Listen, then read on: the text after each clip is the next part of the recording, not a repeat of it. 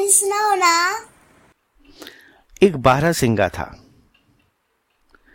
एक बार वह एक झरने में पानी पीने लगा। पानी में उसे अपनी परछाई देखी।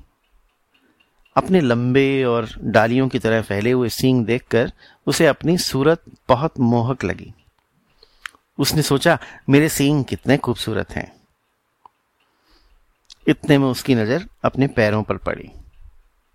उसे लगा कि अगर मेरी खूबसूरती में कोई कमी है तो यह सूखी लकड़ी जैसे इन पैरों की है। इतने में उसने बंदूक की आवाज़ सुनी।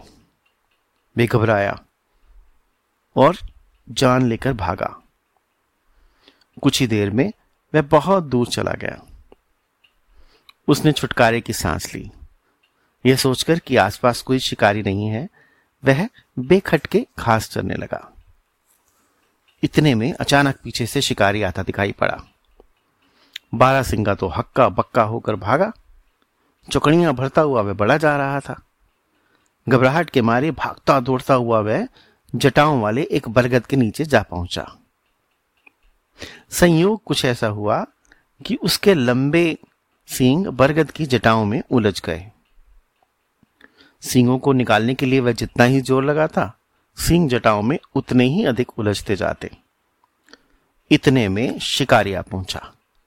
और उसने संकट में फंसे बारह सिंगे को मार गिराया। मरते मरते उस बारह सिंगे ने मन में क्या सोचा? अरे, जिन पैरों की मैं निंदा करता था, उन्होंने तो मुझे दुश्मन के पंजे से बचा लिया था। लेकिन जिन सिंगों पर मैं मोहित हुआ था, आखिर वे ही मेरे प्राण लेने वाले बने। तात्पर्य यह है कि जो वस्तु व्यक्ति अथवा गुण देखने में मोहक हो, आवश्यक नहीं कि वह सदैव उपयोगी ही सिद्ध हो। इसी प्रकार, जो वस्तु हमें देखने में सामान्य लगती है कई बार वही मौके पर काम आती है।